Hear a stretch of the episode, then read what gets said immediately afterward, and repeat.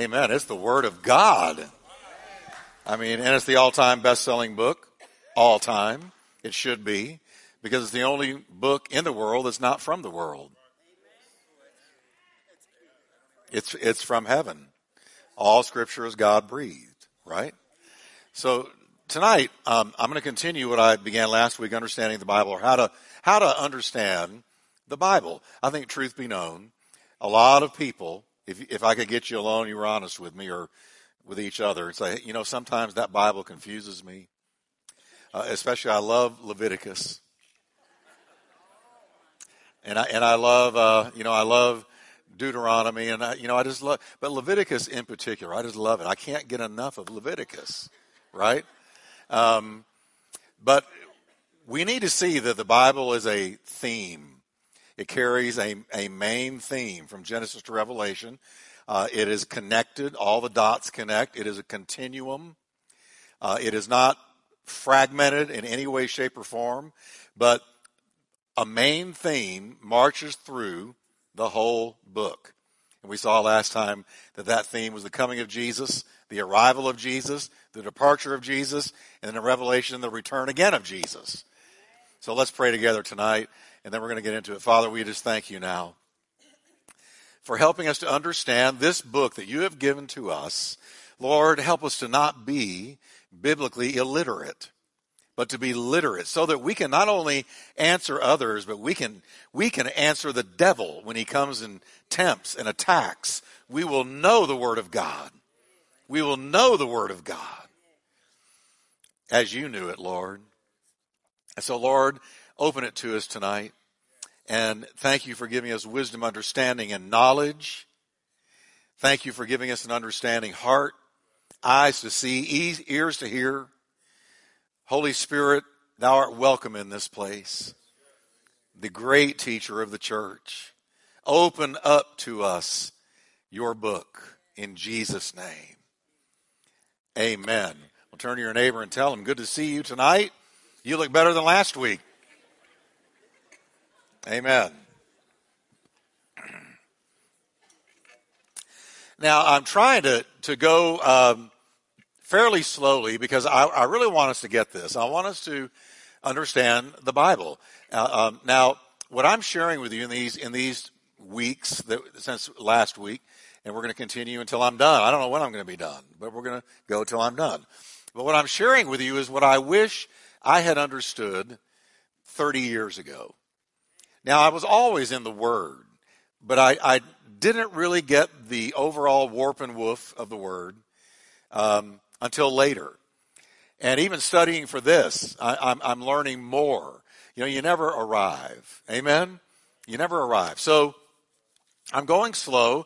I'm going to recap a little bit from last week and uh, just try to take us at a steady pace where we get this. And I really believe we're going to get it. Amen?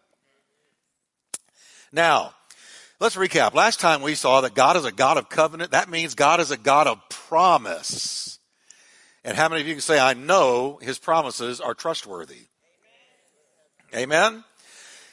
Now, when you look at the Bible, you see that God gave seven covenants. He made seven covenants with mankind. Let, let's look at them again. Here they are. The first one, the Adamic covenant. That was the main one, because the rest of the Bible springs from that one. The Noahic covenant was the next one. The third covenant we're looking at tonight, the Abrahamic covenant, followed by the Mosaic covenant and the Palestinian covenant. That'll be next week. And then the Davidic covenant, and finally, the best one of all, the New Covenant, where we live. How many of you are so glad we're in the New Covenant? Amen. Now, in light of the fact that God's a God of covenant, it's important that we understand there's three kinds of covenants that God makes: conditional, unconditional, and general. Now, let me tell you again what those mean. A conditional covenant is based on certain obligations and prerequisites, and here, basically here's what it means. God says, if you do this, I'll do that. If you don't do this, I won't do that. It's conditional. It's conditional. If the requirements are not fulfilled, then the covenant is null and void. That's a conditional covenant. I don't like those covenants because that means a lot of it is up to me. And I don't like things being up to me because I fail too much. What about you? Amen. We all, James said, we all stumble in many ways.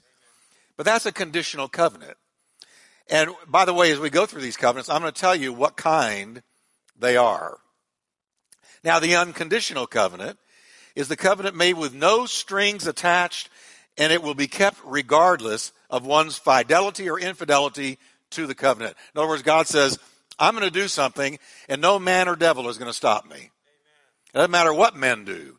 If, if men mess up continuously, I'm still going to do it. That's that's a an unconditional covenant. I love those. Amen? Because God says, I'm going to do it. In other words, let's look at one. The, the return of Jesus Christ is an unconditional covenant. Amen. I mean, Jesus is coming back no matter what people say or do. Amen. All right? Amen. Now, a general covenant, the third kind, is not specific to one people group, and it can involve a wide range of people. Let's take the new covenant. The new covenant, ratified by the blood of Jesus Christ, is a general covenant made first to Israel, but then to the whole world. For God so loved who? The whole world. That's a general covenant. All right? So a new, the new covenant we live in is a general covenant. It's also very important to understand. This is where a lot of teaching goes goes wrong in our day. Some of God's promises are to all people, but some of God's promises in the Bible are made only for Israel. And they aren't meant to be applied to you. I mean, you can't name and claim something that wasn't made to you. All right? All, but, but however, all of God's promises are based on who he is and what his plan is for the world. All right? Now, last time we looked at the first two covenants God made with mankind, the Adamic covenant and the Noahic covenant. We saw that the, the Adamic covenant, this is very important, the Adamic covenant found in Genesis three fifteen. Everybody say Genesis three fifteen. Genesis three fifteen is the John three sixteen of the Old Testament. All right? Genesis three fifteen, easy to remember. John three sixteen, Genesis three fifteen. Because in Genesis three fifteen, God makes a covenant that the rest of the Bible springs from. The rest of the entire Bible. Way back in Genesis chapter three, verse fifteen, when God speaks to the devil and says this, first he judged Adam for the fall, then he judged Eve for the fall, then he turns to the devil. What he says to the devil is huge. I will put enmity, that means hostility, between you and the woman. And between your seed and her what, everybody? And notice seed is capital S. He shall bruise your head. That is, the seed shall bruise the devil's head. The capital S seed. And you will bruise his heel. Isn't that amazing? Because on the cross, when Jesus had that spike run through his heel, this was fulfilled. You, devil, will bruise his heel. Devil orchestrated the crucifixion. And when the devil orchestrated the crucifixion, he committed suicide. All right? But now, you will bruise his heel, but the, the idea that is behind the bruising of the head is that it's a death blow. You want to kill somebody, you hit them over the head. You don't hit their foot. Okay? So this is a death blow. So this is a prophecy. It's a prophecy. It's also called the gospel in the garden. I love that. The gospel in the garden. John three sixteen, Genesis three fifteen. It's the gospel in the garden. Because not only is it the first Bible covenant, but it's the first Bible prophecy. First prophecy is Genesis three fifteen. And it predicts the coming of Messiah Jesus. He is the capital S seed. He is the seed. So Genesis three fifteen is the John three sixteen of the Old Testament. Always remember that. Always remember that. Because as we saw last time, out of from that prophecy, from that covenant, Eve or, or devil and, and Adam and Eve heard this, because we know they passed this down to their children, the understanding of this. They're listening, but he says to the devil, he says, he says, I'm going to send somebody that's going to be your undoing. He's going to be supernatural, capital S. He's going to be, he's going to, he's not going to be a typical human being. And this is a prophecy of the coming Messiah, Jesus. And from that, from that Genesis three fifteen prophecy, the rest of the Bible unfolds and reveals the unfolding of that prophecy. The rest of the Bible springs from that prophecy. And I'm going to show that to you. Showed it to you last week. We're going to look at it again tonight. Now, we also saw that the devil set out to destroy God's plan of redemption through the corruption of the entire human race in the days of Noah. But the Bible says Noah found grace in the eyes of the Lord. Remember that? Now, God revealed himself to Noah and said, Noah, I'm going to wipe out the whole human race and every living thing except marine life. And Noah, I want you to build a boat, and while you're building this ark, I want you to preach to this generation and tell them judgment is coming. So with one hand he built, and with another hand he preached. He declared to them judgment was coming, and he built that ark. And he took one hundred twenty years to do it. Now that's a building project. That's a building project. So he's telling his generation, judgment's coming, a flood is coming, God is going to wipe out the human race. He had one word, repent.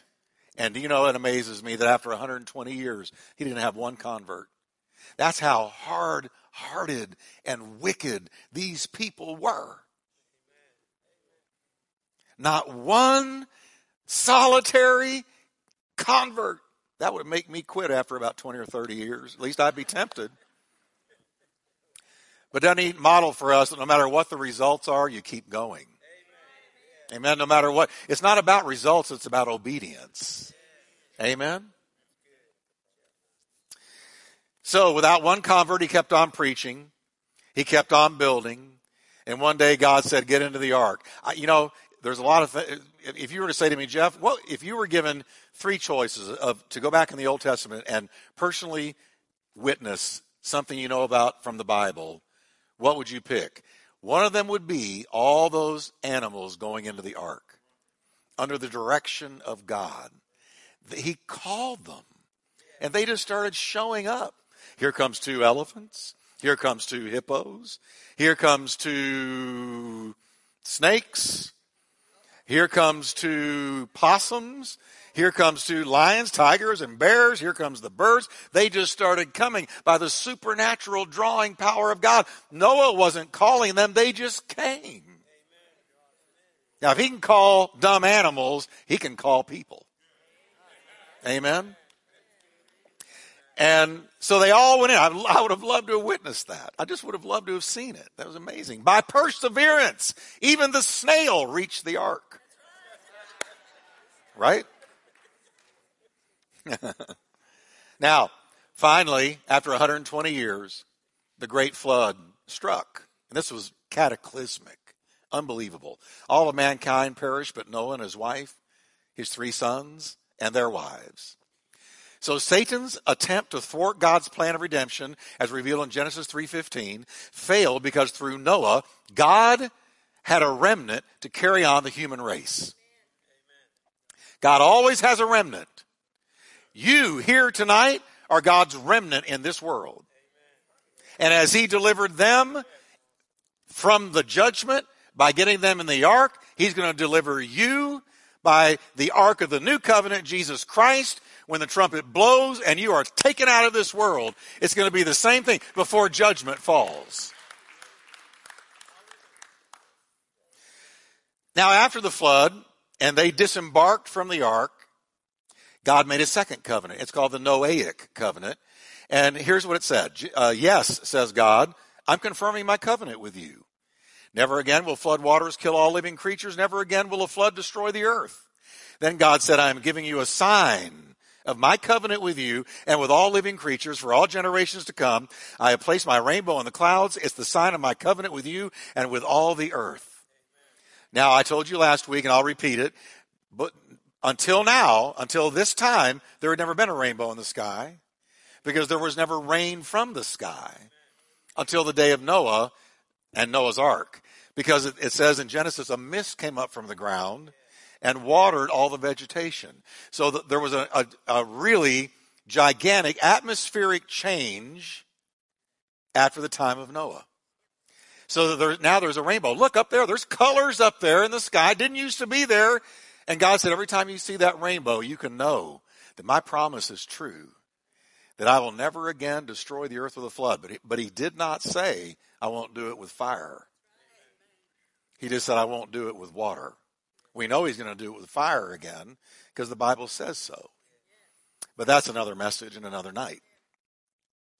Now follow me carefully, because here, here's the silver thread of God's plan of salvation being woven through the fabric of human history.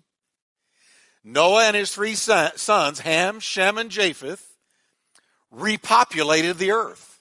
Have you ever thought about that? There was no one left but Ham, Shem, and Japheth and their wives and Noah and his wife. That's it. That is it. I mean, that's that's having some space. You talk about space. That's space. And they repopulate the entire planet. And I showed you last time that God chose, of the three boys, he chose Shem's lineage to be the righteous lineage through which Jesus would come. If you read the genealogy in Luke three, twenty-three to twenty-eight, it tracks Jesus right back to Shem and keeps reaching back all the way to Adam, who the Bible calls the Son of God. Luke also tracks Jesus' lineage back to somebody who came much later than Shem, and that's Abraham, the father of our faith, and that's who I'm going to be looking at tonight. Now, just so you'll know, from Adam to Abraham, about one thousand nine hundred forty-eight years passed. That's a lot of years, all right? And just for the record, from Adam and the appearance of Jesus. So in Genesis three fifteen, you've got the covenant. I'm going to send the seed to destroy the serpent. But now, it took four thousand years from Adam to Jesus for God to bring his son onto the planet. That's a whole lot of years. Just think about it. If we just went back two thousand years, we're in first century where Jesus was. Just about. If you went back four thousand, that's a long, long, long. See, these numbers are mind benders. But but notice how patiently God works. For four thousand years, he's weaving the plan of salvation into the history of the human race in myriad ways, all kinds of different ways. But he's slowly, methodically, determinedly marching through time, setting things up for the arrival of Jesus. And Paul says in Galatians, when the fullness of time came, God sent forth his son. I don't know about you, but four thousand years wouldn't have been my timing, but it was God's timing. Amen. So the introduction of Abraham is where God takes the next major step to work out his plan of salvation. The story of Abraham begins in Genesis twelve, verse one. Let's look at it. Now the Lord said to Abram, get out of your country, from your family, and from your father's house to a land that I will show you. Now stop right there. This is the call of Abraham when his name was still Abram. We don't know how God spoke to him, because let's remember, there was no Bible. We didn't have a Bible till Moses came and wrote the Pentateuch, the first five books. Until then, there was no Bible. There was no Bible. Sodom had no Bible. Abraham had no Bible. I can't imagine having no Bible. It makes me love my Bible even more. He didn't have a prophet to speak to him, Abraham. He didn't even have a prophet. There was no prophet. With no other form of divine communication, somehow God spoke to Abram. Talked to him, spoke to him, nudged him, communicated to him. We don't know how. But he got to him. Abraham was the first Hebrew. We could say he was the first Jew.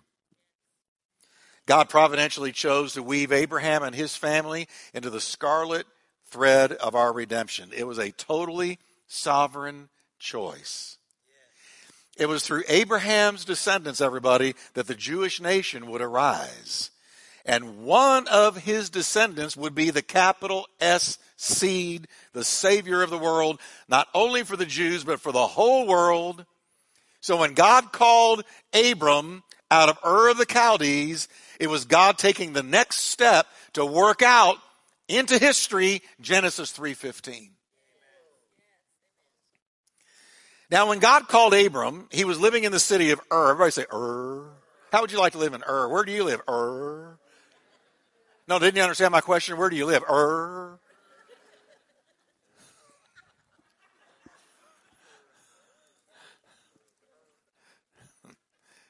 I mean, I don't know.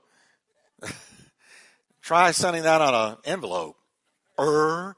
Zip code zero zero zero zero zero. Ur.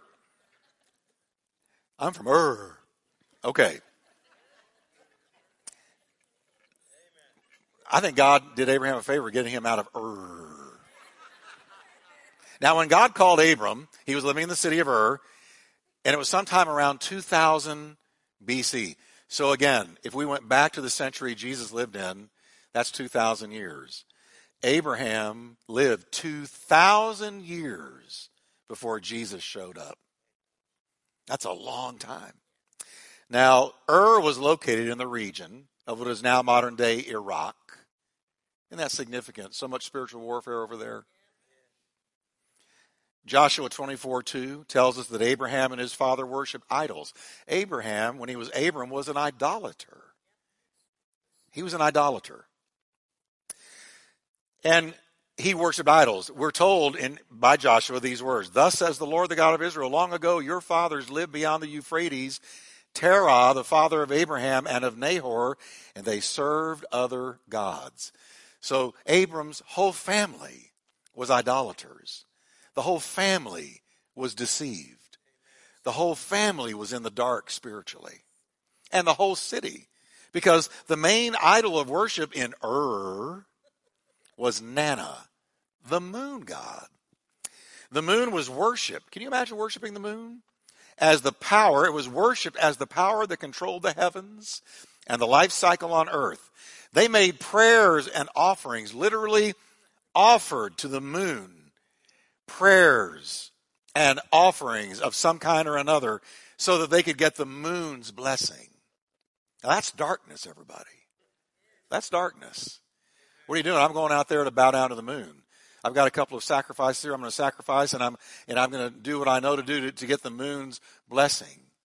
Shine on me, moon. You know, order my steps, moon. Bless bless my life, moon. Because that's all they knew. So I want you to understand tonight that Abraham wasn't just called out of Ur to go to the promised land. He was called out of darkness into light. He was called out of idolatry into the worship of the true God, just like us. What did Paul say? He called you out of darkness into his what? Marvelous what? Light. And he also said in another place, we were delivered from the kingdom of darkness and translated into the kingdom of God's dear Son. Abraham is a type and a shadow and a picture of the church that was to come, where we would be literally called out of darkness like he was, called out of worshiping false gods, false idols, false things, to worship and follow the true and the living God. And so Abraham was the recipient of an amazing revelation. And I want you to notice it was divine selection. This is sovereignty. It's providence. He had this whole city to choose from. God did. But he zeroed in on this man, Abram. And he said, you, I want you, I want you to come out. He communicated to him. It was sovereign selection. If Abraham had told his compadres there in Ur, hey, some other deity is talking to me, they would have taken him to a building in Ur to the top floor. Because don't you know, Abram, that the moon is God?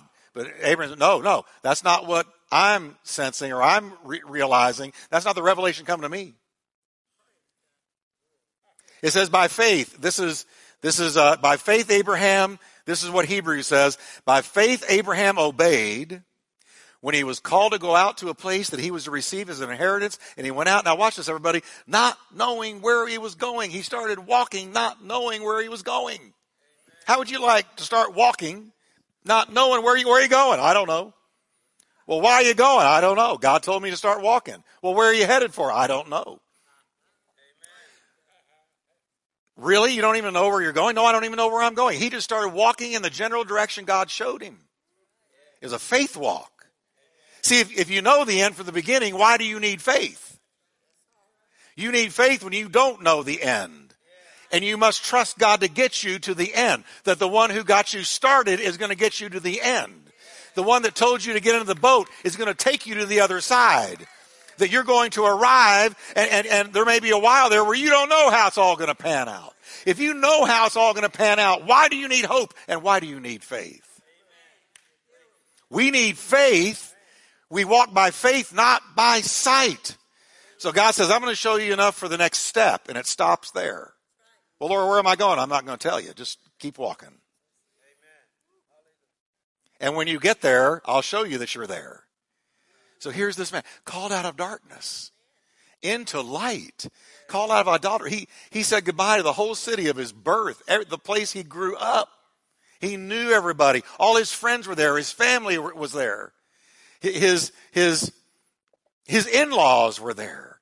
All the familiar surroundings he'd grown up in, all of it was there. And Abram, by faith, based on a word that came to him somehow, he started walking.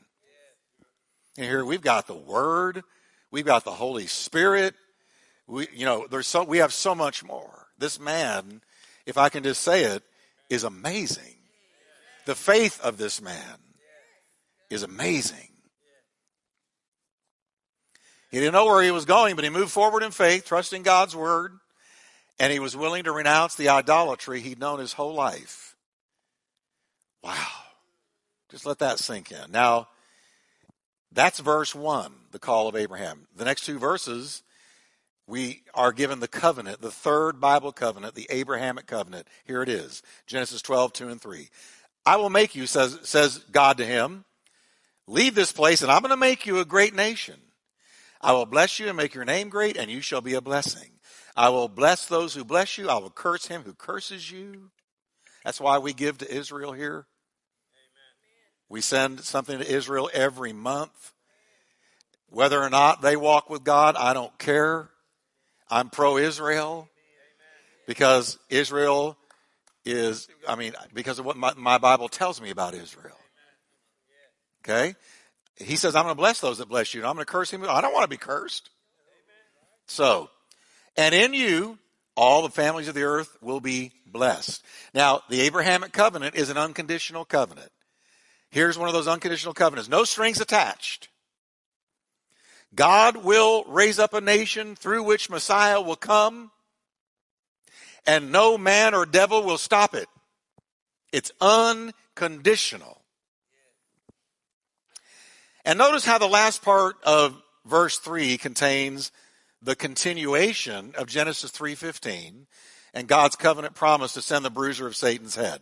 In you, he says to Abraham, all the families of the earth shall be blessed. Well, how will all the families of the earth be blessed through Abraham? By Messiah Jesus, the capital S seed that comes through the genealogy, through the lineage of Abraham. The light of the world, Jesus has blessed the, the entire world over and over again. There's not a nation on earth that is not enjoying somebody, the bunch of people in it are not enjoying the fruits and the blessings of salvation through Jesus Christ. Amen. The Bible goes on to say that Abraham, this is so important, he believed in the Lord. And what happened when he believed in the Lord, this incredible promise God made to him? God accounted it to him for righteousness. What made God call him righteous? His faith. It just says he believed. He believed. Didn't say he did anything. says he believed, and he accounted it to him for righteousness. That is, he, God put righteousness in Abraham's spiritual bank account. After this incredible blessing, God goes on to tell Abraham that circumcision would be the seal and reminder of the covenant. And so all of Abraham's male descendants would be circumcised. Why? To remind them that God would someday fulfill all the promises that he made to Abraham. But here's what I want us to catch tonight. It's in Genesis fifteen that Abraham is declared righteous by faith. But it's in chapter seventeen where circumcision is introduced as the seal of the Abrahamic covenant. So Abraham believed and was declared righteous before he was circumcised. Faith came before works. He was declared righteous before there was any works. He was declared righteous by his faith. Now, why does that matter? Why is he called the father of our faith? Because as it was for Abraham, it is for us. We are declared righteous not by things we do, but by the faith we place in God's Son. The minute we put faith in him, we are declared righteous, just like God declared Abraham righteous the minute he believed God. Okay, are you with me now? We got to get this, this uh, Protestant work ethic out of our heads for a minute. That there's nothing in our salva- salvation that is earned or merited or deserved. Paul, listen, if Paul had a, a mantra, this was it. We are not saved by works. We are saved by grace through faith. He says, Paul writes in Romans four eleven, circumcision was a sign that Abraham already had faith and that God had already accepted him and declared him to be righteous even before, before, before he was circumcised, two chapters before. So Abraham is the spiritual father of those who have faith but have not been circumcised. They are counted as righteous because, why everybody, read the last three words, because of their faith. That's why Abraham, again, is called the father of our faith. He was declared righteous by faith, not by works. And in exactly the same way, every born-again child of God is declared righteous by faith in Jesus Christ, not by any of their own works. And Paul writes about that over and over again. Why are you going to be let into heaven? Why will you be let into heaven? There are people, I, I was in a store a while back, and I was talking to this little old lady. I got to talking to this little old lady who said something to me, and I started talking back with her. And I realized she was Jewish. And so I asked her, I said, we're, we, I brought up Jesus. And boy, she just went sour on me. Just poof, I could just see this thing go over her face. Paul called it the veil, the veil of blindness. And she just went sour on me. I could see the, her, the, the, the pleasant expression went away. And I and she said, oh, yeah, I, I don't believe that. And I said, do you even know what Jesus said? She said, well, like what? And I, th- thank you. That, telling a preacher, like what? Asking me, like what? It's like asking me if I would like a, a Snickers bar, right? And so I said, well, like whoever believes on me will not perish but have everlasting life. And he that has the Son has life, but he that has not the Son does not have life, but the wrath of God abides on him. And she said, I didn't know he said that. I'm amazed at what people don't know. They don't know. They don't know. And, and, and Christians often don't understand that there's not one scintilla, there's not one thing we can do. Why are we going to get into heaven? It'll point back to the very time, I believe God will play, play it back to us, when we heard the gospel and said, Jesus, come into my heart. It, just like Abraham was declared righteous when he believed God, at that moment in time, we are declared righteous. And at that moment in time, the greatest miracle available to mankind takes place. The Holy Spirit comes into our heart, and we are born from above transformed by the power of God. There is no greater miracle. And, and but, but it had nothing to do with our works. It, it, it, it happened because we trusted his works, what he did. Jesus paid it all. Not Jesus paid it some and you got to pay the rest, but Jesus paid it all. All to him I owe, right? So, so Abraham believed God. Well, what did, what did he believe? He believed that even in his old age, God was going to give him a child. That's what he believed. God was going to give him a child. So you know the rest of the story. When he's one hundred and Sarah's ninety, she calls from the tent and says, honey, come here. I got to tell you some big news. And he goes in and she says, sweetie, I'm pregnant. You talk about a hallelujah chorus in the Old Testament. They've been believing God for twenty-five years. He says, say that again. She said, I'm pregnant. She's ninety. All you women say hallelujah. She's ninety. She's ninety. He's one hundred. All you men say hallelujah. He's one hundred. Now, when when Isaac was born, don't you know that there was joy in that tent when Isaac was born? That's why his name means laughter. And sometimes God can bless you so good, all you can do is laugh. I would love a laughter blessing, right? I mean, a million dollar gift in the mail to this church, I'd be laughing all week long. I'd walk into that pulpit laughing. I'd laugh the whole service, right? Hey, it's happened to other pastors. I'm believing God it could happen here. Amen. Amen. While I'm at it, forget one, two million. Bring it, Jesus, because I would laugh for a year. You'd have to do, you'd have to bring in guest speakers because I'm off somewhere laughing. Amen. See, I'm starting right now. I'm laughing before it arrives. Now, Paul says it is by grace you have been saved through faith, and this is not from yourselves. It's the gift of God, not by works, so that no one can boast. Ah, there you go. Now, when Isaac was finally born, it was a miraculous birth. It was a type and shadow and foreshadowing of the real miracle birth, Jesus Christ. Abraham was one hundred, Sarah ninety. They were both well beyond their reproductive years. Genesis eighteen eleven says, now Abraham and Sarah were old, well advanced in age, and Sarah had passed the age of childbearing, so her conceiving a child was totally an act of God, foreshadowing of the Immaculate Conception.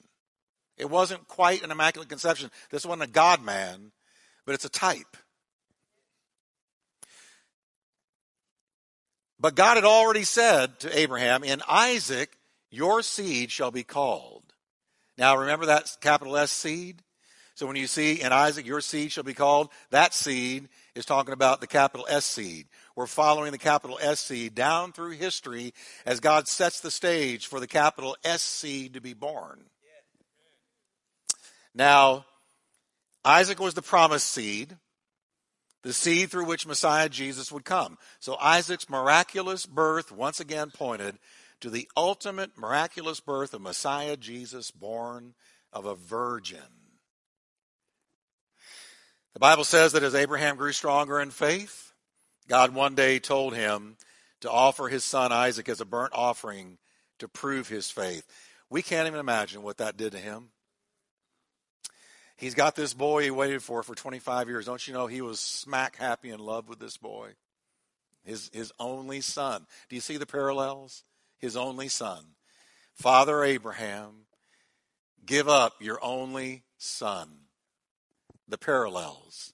It's a type. Take him, and I want you to take him to the top of Mount Moriah, and I want you to sacrifice him there. You know how long it took them to get there? Three days and nights. It took three days and nights of traveling. The pictures are everywhere. Isaac was carrying the wood for his sacrifice. Jesus carried the cross. They went up a mountain. Jesus went up Golgotha's hill. It was his father that was going to take his life. It was God the Father that orchestrated the crucifixion of Jesus Christ so that we could be redeemed. Oh, it was Abraham's only son, God's only son. Miraculous birth, miraculous birth. The parallels are everywhere. It just gives you Holy Ghost bumps all up and down. How real the Word of God is. But I want you to see, the whole Bible points to the coming of Jesus. Everywhere, in types and shadows and pictures, everywhere. Um. So as Abraham's faith grew stronger, and God said to him, I want you to offer your son for three days and nights. He has to go through this, whatever he went through on the way to this mountain. Can you imagine? God, are you sure? Is this really you? Talk about checking your discernment. Are you sure? Because this is my boy. And you're asking me to give him up? Really?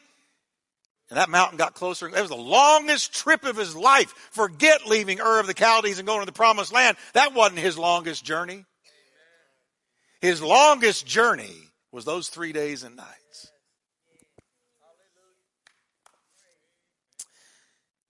He gets up to the mount, top of Mount Moriah, lays him on the altar, grabs a knife, and at the very last second, talk about eleven fifty-nine fifty-nine, an angel says, stop. Don't take the boy's life. And right then he heard something coming from a bush over yonder, and it was a ram. And God said, there's your sacrifice. And then God said, now I know that you believe me. Now, this is when Abraham's faith was at peak strength. Listen to what I'm about to read to you. How did he get through it? Here's how he got through it. The Bible says Abraham reasoned that God could raise the dead. And so in a manner of speaking, he did receive Isaac back from the death. Because he assumed, he believed, all right, here's what's going to happen. Because I know this is my son of promise, and I know from him is going to come the bruiser of Satan's head. I know that he's part of the plan of salvation. And so even if he dies, my God is going to raise him from the dead. My God's going to raise him from the dead. Because when he left to go up the mountain, he left his servants at the bottom, and he said, he didn't say, I'll be right back. He said, we will be. We will be right back. We'll be back. So in his mind, well, if he dies, God's going to raise him up. Jesus is all over that. Wow. You talk about You talk about major, mega, industrial strength faith. So it does provide a beautiful foreshadowing of Jesus Christ offered up to the Heavenly Father for the sins of mankind. Now, Abraham went on to grow so close to the Lord that the Bible calls him a friend of God. Prophet Isaiah writes, but you, Israel, are my servant, Jacob, whom I have chosen, the descendants of Abraham, my friend.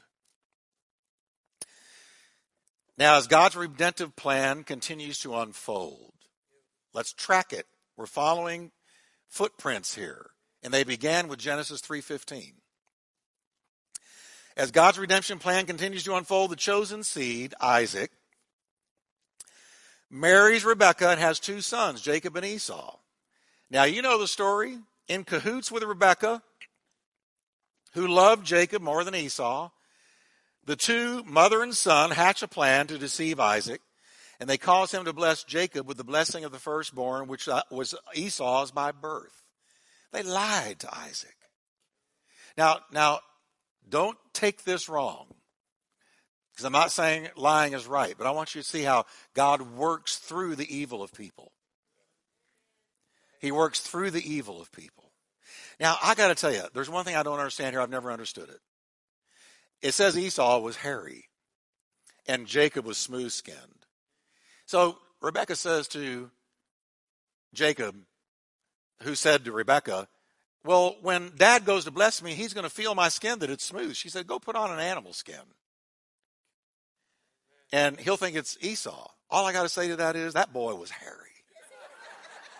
That was really, really, I mean, because Esau went, well, you sound like Jacob, but you feel like Esau. That's what Isaac said.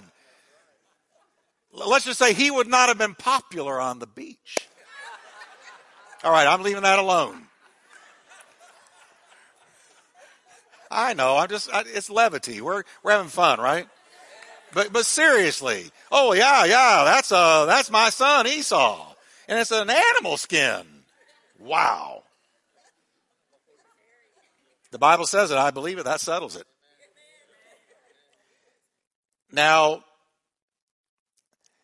when the plan succeeds and Isaac blesses Jacob, Esau hears about it. Esau, you didn't want to mess with him. He was a hunter. He was bad. He was a fighter.